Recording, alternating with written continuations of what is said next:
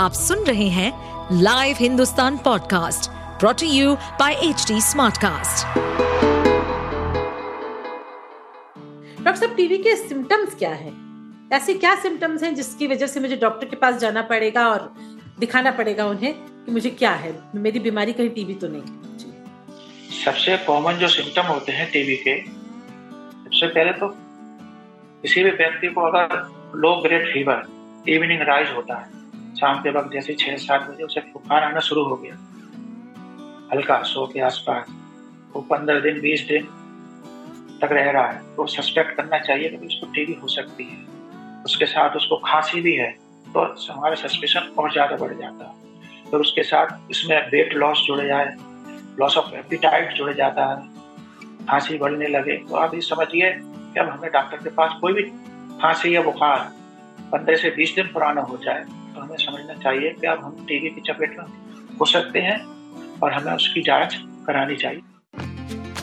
सेहत है तो ज़िंदगी है। लव यू कहना है तो अपने आप से कहिए। सेहत और अच्छी ज़िंदगी के बारे में लव यू ज़िंदगी पॉडकास्ट में हम हर हफ़्ते बात करेंगे। सेहत से जुड़े अलग अलग विषयों पर।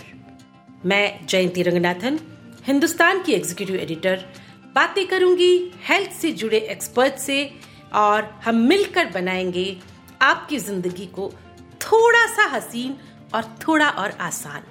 लव यू ज़िंदगी। हेलो दोस्तों। लव यू ज़िंदगी के इस नए एपिसोड में आप सबका स्वागत है। आज हम जिस सब्जेक्ट के बारे में बात करने जा रहे हैं वो थोड़ा गंभीर है। लेकिन मुझे लगता है कि हमारे घर हमारे परिवार और हमारे आसपास कोई ना कोई एक बंदा या बंदी ज़रूर होगी जो इस बीमारी से पीड़ित रही हो, सही हो चुकी हो, या अभी तक उन्हें डायग्नोस नहीं हो पाया मुझे याद है, आज से कई साल पहले मतलब मैं अगर आपको कहूँ, तीस एक साल पहले, जब पता चलता था कि किसी के घर में या किसी पर्टिकुलर व्यक्ति को टीबी है तो बहुत डर जाते थे सब। उस वक्त ये बीमारी बहुत ही खतरनाक मानी जाती थी। और मैंने जो पुरानी कहानियाँ वहानियाँ पढ़ी हैं, उसमें तो ये होता था कि अगर आप टीबी के मरीज़ हैं तो घर बाहर से दूर आपको पहाड़ में कहीं किसी जगह छोड़ दिया जाता था, किसी सेंटोरियम में, बिल्कुल, जहाँ पे टीबी का इलाज होता था। और मैं ऐसी बहुत दुख भरी कहानियाँ आपने भी पढ़ी होंगी, शरद चंद्र की, शिवानी की। लेकिन आज की तारीख में चूँकि हमारे पास डॉक्टर दिलीप कुमार वाजपेयी जैसे कैपेबल डॉक्टर्स हैं जो टीबी स्पेशलिस्ट हैं ही हैं इन सब की वजह से हम इस बीमारी से लड़ने में पूरी तरह सक्षम हो गए हैं। मुझे लगता है कि हमें टीबी यानी ट्यूबरकोलोसिस के बारे में खुल के बात करनी चाहिए। तो आज हमारे साथ स्टूडियो में है पिछली बार की तरह डॉक्टर दिलीप कुमार वाशने जो मैनेजिंग डायरेक्टर हैं शांति टीबी चेस्ट और जनरल हॉस्पिटल में। डॉक्टर साहब आपका बहुत बहुत स्वागत है। धन्यवाद। और मुझे लगता है कि आपसे बेहतर टीबी के बारे में सलाह और कौन दे सकता है। मुझे बताइए टीबी से आज भी लोग इतना क्यों डरते हैं?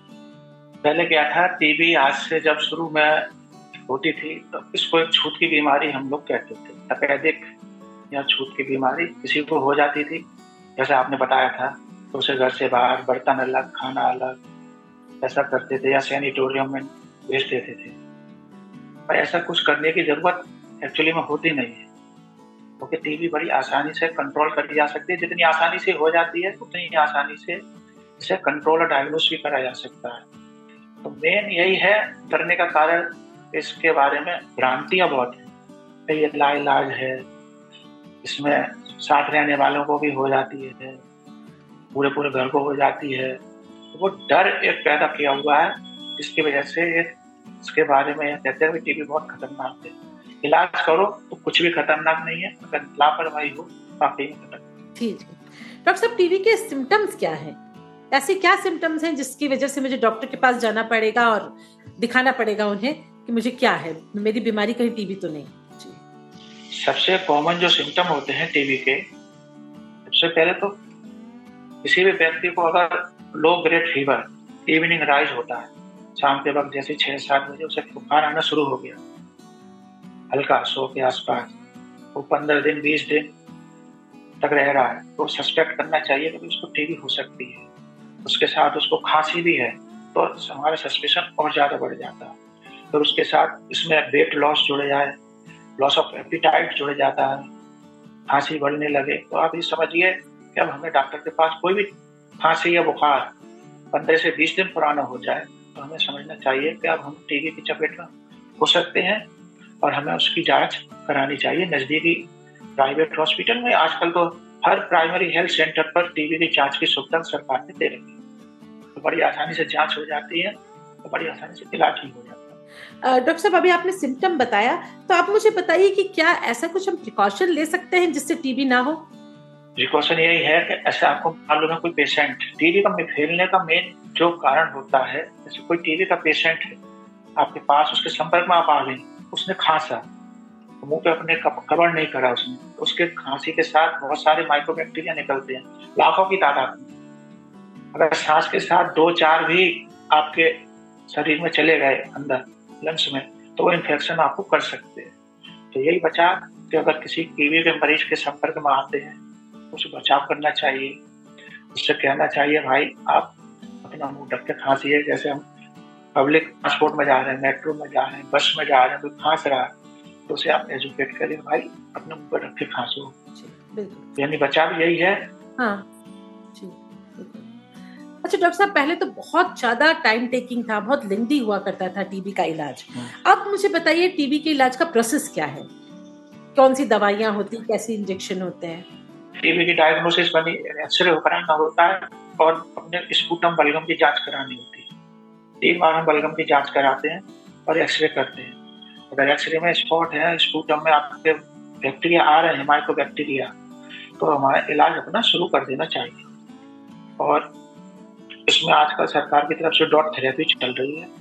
सारी दवाइयाँ सरकार की तरफ़ से मुफ़्त मिलती हैं। मेनली चार दवाइयाँ होती हैं। एफेम्पिसिन आइसोनियाजिड इथेम्बुटॉल और पायराजिनामाइड। उन्हें वेट के हिसाब से और एज के हिसाब से हम देते हैं। इंजेक्शन ज़्यादा नहीं आते, वो दूसरी स्टेज के लिए होते हैं, स्ट्रेप्टोमाइसिन है और वो। तो जैसे इस दवा मिल सकती है और आजकल सरकार ने इंसेंटिव भी दिए जो भी पेशेंट टीबी का इलाज कराएगा सरकार से, सरकारी अस्पताल में तो उसे पाँच सौ रुपए पर मंथ मिलेगा। उसके खाते में जाएँगे पाँच सौ रुपए प्रति महीने, छह महीने तक। इसके अलावा बहुत सी संस्थाओं को सरकार प्रोत्साहित करती है कि आप टीबी मरीजों को गोद ले तो वो संस्थाएँ गोद ले रही हैं, प्राइवेट हॉस्पिटल गोद ले रहे हैं मरीजों को। तो वो गोद लेने के बाद उनको हर महीने एक किट बना के देते हैं, उसमें खाने पीने की चीज़ें, सभी चीज़ें दी जाती हैं उन्हें, ताकि वो अपना इलाज पूरा कर सके। जी जी जी। अच्छा डॉक्टर साहब ये थोड़ा सा टीबी से अलग सवाल है, और अक्सर हम सबके मन में होता है कि हम एक अच्छा डॉक्टर कैसे चुने? हमें कैसे पता चले? मतलब छोटे शहर में रहते हो तो कैसे ज़्यादा क्वालिफाइड वाला डॉक्टर अच्छा होगा? कि बड़े शहर में रहते हो तो कैसे चुने? तो आप कुछ सलाह देना चाहेंगे कि ऐसी कौन सी चीज़ है जिसके आधार पे हम अपना डॉक्टर चुन सकते हैं? बिल्कुल। और ये मान सकते हैं कि ये हमारा अच्छा इलाज करेगा। देखिए, बड़े शहर में तो बहुत डॉक्टर है। समस्या छोटे शहर में ही आती है। बड़े शहर में तो बड़े बड़े हॉस्पिटल है बड़े बड़े डॉक्टर हैं। सभी सुपर स्पेशलाइजेशन वाले छोटी जगह में जब आप आएँगे छोटे छोटे टाउन में विलेजेस में, तब प्रॉब्लम आती है। कहाँ सुने, क्योंकि छोटी जगह क्वैक्स और झोला छाप का जाल बिछा हुआ है। एक डिग्री वाले डॉक्टर पे कम से कम आपको 500 से हज़ार झोला छाप डॉक्टर मिलेंगे। तब कहीं जाके आपको एक डिग्री वाला डॉक्टर मिलता है। वो कुछ नहीं करते हैं, मरीज़ को सही करने की जगह केवल मरीज़ की बीमारी बढ़ा के ही भेजते हैं। खांसी तो इसलिए पहले ये पता करें, आजकल अवेयरनेस काफ़ी बढ़िया गाँवों में भी। वो लोग भी देखते हैं कि भाई कोई एमबीबीएस डॉक्टर है तो हम पहले उसी को दिखाएँ। पर वो लालच में, कम पैसे के चक्कर में छोला छापों से इलाज कराते रहते हैं, बीमारी बढ़ती रहती है। जब बिल्कुल बेड रिडन हो जाते हैं, तब वो शहर की तरफ़ चलते हैं, कहाँ भाई अब इलाज हमें अच्छी जगह कराना चाहिए। और अब आजकल तो इतने सरकार ने एमबीबीएस की सीटें बढ़ी है मेडिकल कॉलेज बढ़े हैं तो डॉक्टरों की संख्या भी थोड़ी बढ़ी है वो आसानी से मिल भी जाते हैं डॉक्टर। जी जी जी जी। Thank you thanks ton doctor साहब। आपने बहुत काम की टिप्स बताए, और मुझे लगता है कि अब आपके मन से भी टीवी को लेकर जो डर बना हुआ है, वो डर निकल जाएगा। हर बीमारी का डर आप दूर कर लीजिए, बहुत पॉजिटिव ढंग से जो है बीमारी को आइडेंटिफाई करिए, उसके इलाज के लिए आप सही डॉक्टर के पास जाइए तो मुझे लगता है कि पूरी तरह आप क्योर हो जाएँगे। बस हाँ ये ज़रूरी है कि हमेशा आशावादी बने रहिए और डॉक्टर साहब ने जैसे बताया, वो टिप्स फॉलो करते रहिए बिल्कुल। और अपनी ज़िंदगी को जो है स्वस्थ और खुशहाल बनाए रखें आप सबको बहुत बहुत शुभकामनाएँ और सब मिलके कहते हैं लव यू ज़िंदगी। आइए अब सुनते हैं पतंजलि के आचार्य बालकृष्ण जी से, जो हमसे करेंगे आयुर्वेद, योग और बेसिक लाइफ लेसन से जुड़ी बातें। Over to you Deepti thank you Jayanti ji this segment is brought to you by Patanjali तो आचार्य जी, मेरा आपसे आज का सवाल है ये कि बढ़ती उम्र के साथ लोग फ्रीक्वेंट यूरिनेशन की भी शिकायतें करते हैं। कभी कभी सिचुएशंस एम्बैरेसिंग भी हो जाती हैं दैट दे लूज कंट्रोल ऐसा क्यों होता है? और ऐसी सिचुएशंस को प्रिवेंट करने के लिए लोग क्या कर सकते हैं? एक आयु के बाद में हम देखते हैं, लोग कहते हैं कि यूरिन में प्रॉब्लम होती है बार बार यूरिन जाना पड़ता है, यानी में पता चलता है कि उसको प्रोस्टेट की प्रॉब्लम है। प्रोस्टेट के लिए यूँ तो आयुर्वेद में बहुत सारी औषधियाँ हैं प्रोस्टेट के लिए आप गोखुरु का जो पानी है उबाल करके, काढ़ा बना करके पीते हैं तो वो भी लाभकारी है। साथ साथ में आयुर्वेद के गोक्षुर आदि गुरु भी काम करता है चंद्र प्रभावटी भी काम करती है। पतंजलि आपके लिए बहुत सुंदर औषधि लेकर के आया है, जिसको हम बोलते हैं प्रोस्टोग्रेट प्रोस्टोग्रेट दो दो तीन तीन गोली सुबह शाम दे दीजिए। प्रोस्टेट की जो परेशानी से आप मुक्त हो जाएँगे और प्रोस्टेट होने की संभावना भी लग रही हो तो कम से कम एक एक प्रोस्टोग्रेट आप ज़रूर शुरू कर दें। सिर्फ़ प्रोस्टेट के लिए नहीं एक आयु के बाद में शरीर की क्षमता को रोग प्रतिरोधक क्षमता को ठीक रखने के लिए भी वो बहुत ही लाभकारी है और बहुत ही कारगर है। अगर आपको आचार्य बालकृष्ण से की गई ये बातचीत इंटरेस्टिंग लगी हो तो पतंजलि वेलनेस पॉडकास्ट को सुने ऑन एच टी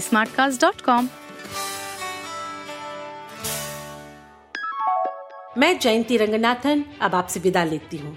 आप मुझे फीडबैक दे सकते हैं फेसबुक ट्विटर और इंस्टा के ज़रिए।